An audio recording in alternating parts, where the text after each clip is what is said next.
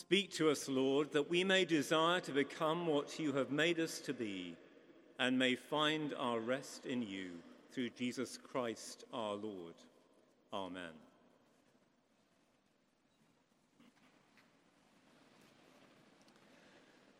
On this day, 213 years ago, Admiral Lord Horatio Nelson defeated a French and Spanish combined fleet and died in the process.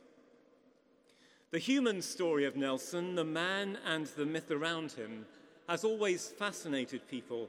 And when we hear of the Battle of Trafalgar, it's for Nelson's death that most people will remember it. Over there to my left, some of you will be able to see Nelson's memorial, his monument, with a statue of him standing nobly with a cloak over his right shoulder, hiding the loss of his right arm.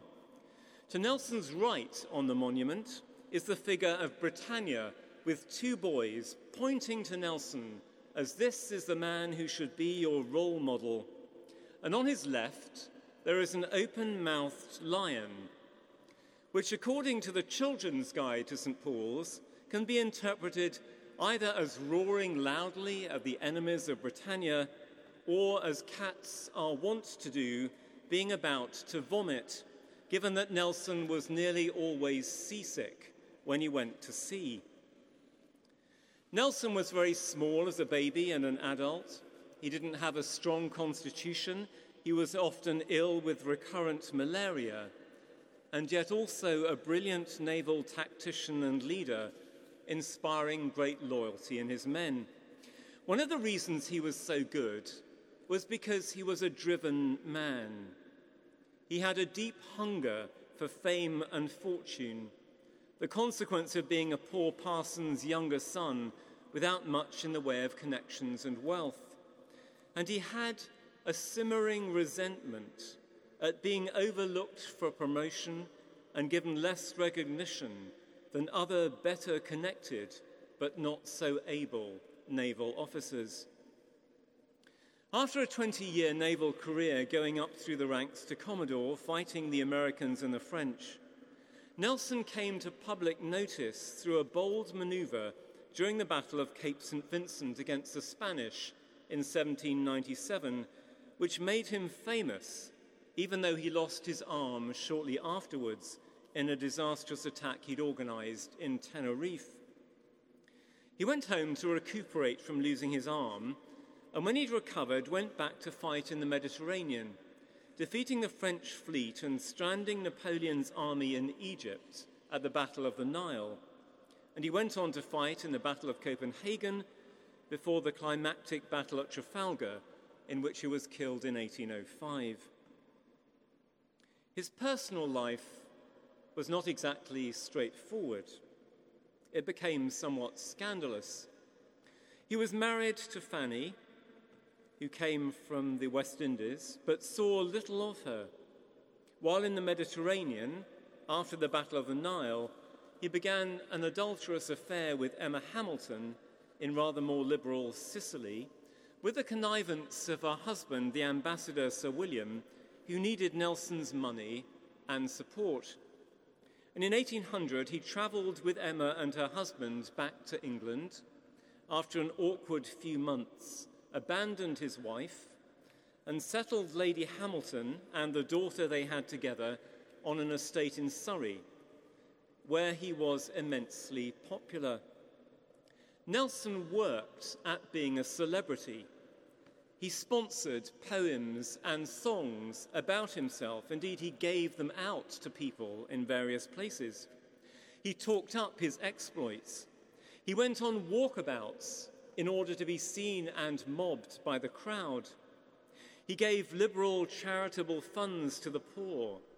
He engaged with the populace as a hero in an age when heroes were being created as alternative role models for the common man to head off any thoughts they might have of following the footsteps of the French into a revolutionary republic. That's why St. Paul's Cathedral, if you look around you, has so many Napoleonic era monuments like Nelson's. It's government sponsored propaganda. Because setting up inspiring statues was a lot easier to do than having your head removed by a guillotine. And the monuments here in St. Paul's from that era are pagan and not Christian in character. They follow Roman and Greek models of classical heroism. Nelson's right hand Admiral Collingwood, who's round over there, and others are held not in the arms of Christ, but in the arms of Greek gods.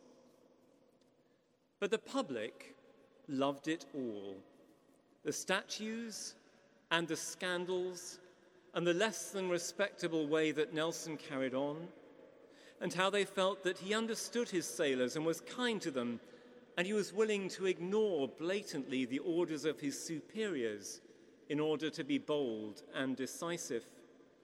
His ability to run his fleet successfully, to win battles, and to lead campaigns was unparalleled. The nearest person today in the popular imagination, though not in military ability, might be Princess Diana, someone who captured people's feelings and sympathy and was seen as not being one of the establishment. And like her, Nelson's allure and attraction as a celebrity was heightened by his death. He became a noble and sacrificial figure, giving his life for the nation. Some people think that he wanted to die at Trafalgar, but the evidence is that he was hoping to come home again to his adoring mistress and his doting public, hoping at last to secure the recognition and the money for which he was working. As he left Emma Hamilton and his only child to go to sea six weeks before the final battle, Nelson wrote this in his journal I leave all which I hold dear in this world to go to serve my king and country. May the great God, whom I adore, enable me to fill the expectations of my country and if it is his good pleasure that I should return, my thanks will never cease being offered up to the throne of his mercy. If it is his good providence to cut short my days upon earth, I bow with the greatest submission, relying that he will protect those so dear to me that I leave behind. His will be done. Amen, amen, amen. Nelson sought for adulation and wealth while ready to do his duty, hoping that he would return from battle with fame for which he would not have to pay the ultimate price. His victory at Trafalgar gave Britain naval supremacy for a century and laid the foundation for the building of the British Empire. And he achieved his aim of being a great admiral and of being able to repeat over and over as he lay dying that he had done his duty for his country. Nelson's body was laid to rest here in the crypt of St. Paul's on the 9th of January 1806. After much public grief and the most elaborate state funeral ever known, there were galleries built around the inside of this cathedral and some 10,000 people who came to see the funeral. And after it, thousands of naval veterans and others came to see Nelson's tomb down in the crypt by the light of an old lantern handed down from verger to verger in the dark and the dirt of the unlit space below, with other, other naval heroes like Admiral Collingwood buried alongside.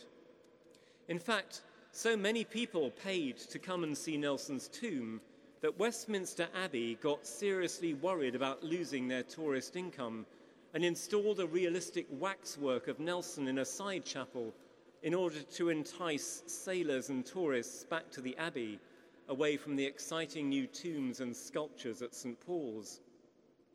And adulatory biographies were written about Nelson, suppressing the rather more disreputable episodes in his life, which got in the way of the heroic and patriotic story woven around him. What are we to make of his story? Not only the story of Nelson, but also of the heroic statues around us of men being gloriously killed for their country as they fought for political power. Of all the poor sailors and soldiers who had little choice about the fate to which Nelson and others took them. Of the slaves whose trade Nelson, like others of his time, defended. Of Nelson's love for his mistress and daughter and his abandonment of his wife and his father. Of Nelson's self obsession and relentless pursuit of recognition.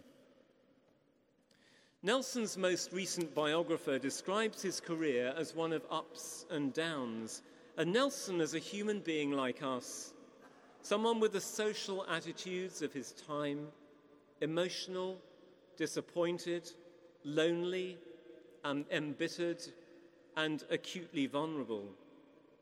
He searched for glory and what he called happiness, but while he found glory, happiness eluded him to the end. As he increasingly displayed himself before a public eager for victories and gossip, the fault lines in his character were exposed. No man wanted more to be a hero, and he got what he wanted, but he found it bitterly wanting. This picture of Nelson is very different from the picture of Jesus in the second lesson that we've had just this afternoon. Perhaps a bit like Nelson, Jesus was popular with the crowds, at least for a while, and not popular with those in power. But for Jesus, popularity didn't come because he wanted to be a hero, but because he healed and delivered those who were in need. When faced with those who had sacrificed the well being of other people in the name of their God or of their country, Jesus spoke of and acted out the compassionate love of God for ordinary people, which Nelson, at his best, could also do as he cared for his sailors and some of those in need. But for Nelson, God was a remote figure of justice and providence God would ultimately decide his fate, but was hardly the God of gentle yet relentlessly deep compassion who we see in Jesus Christ. We've just sung in our hymn of the deep, deep love of Jesus, a love which Nelson never seemed to find for himself. But Jesus served God's people with warmth and compassion, and unlike Nelson, did, did, did both without ego and knowing that he would not return, ready to give his life as a ransom for many, trusting that God his Father would lead him through the storms of sacrifice that lay ahead. The Gospel of Matthew reading quotes the prophet Isaiah Here is my servant whom I've chosen. He will not wrangle or cry aloud. He will not break a bruised reed or quench a smouldering wick until he brings justice to victory. Nelson broke many people and quenched many lives on his way to victory and glory. Yet he never got what he thought he deserved. And as we remember him today, we too can be challenged by the relentlessly deep compassion of God in Jesus, who shows us that the way to happiness is not to get celebrity, fame, and fortune, but to open our hearts to the love of God for us and to share that love with others. Happiness is not an end to strive for. Like Nelson, like Jesus, we will all suffer and be vulnerable as we go through life. But it's in the love of God for us that we find the security that brings not happiness, but fulfillment. And so we put our trust as Jesus did, in the grace of God.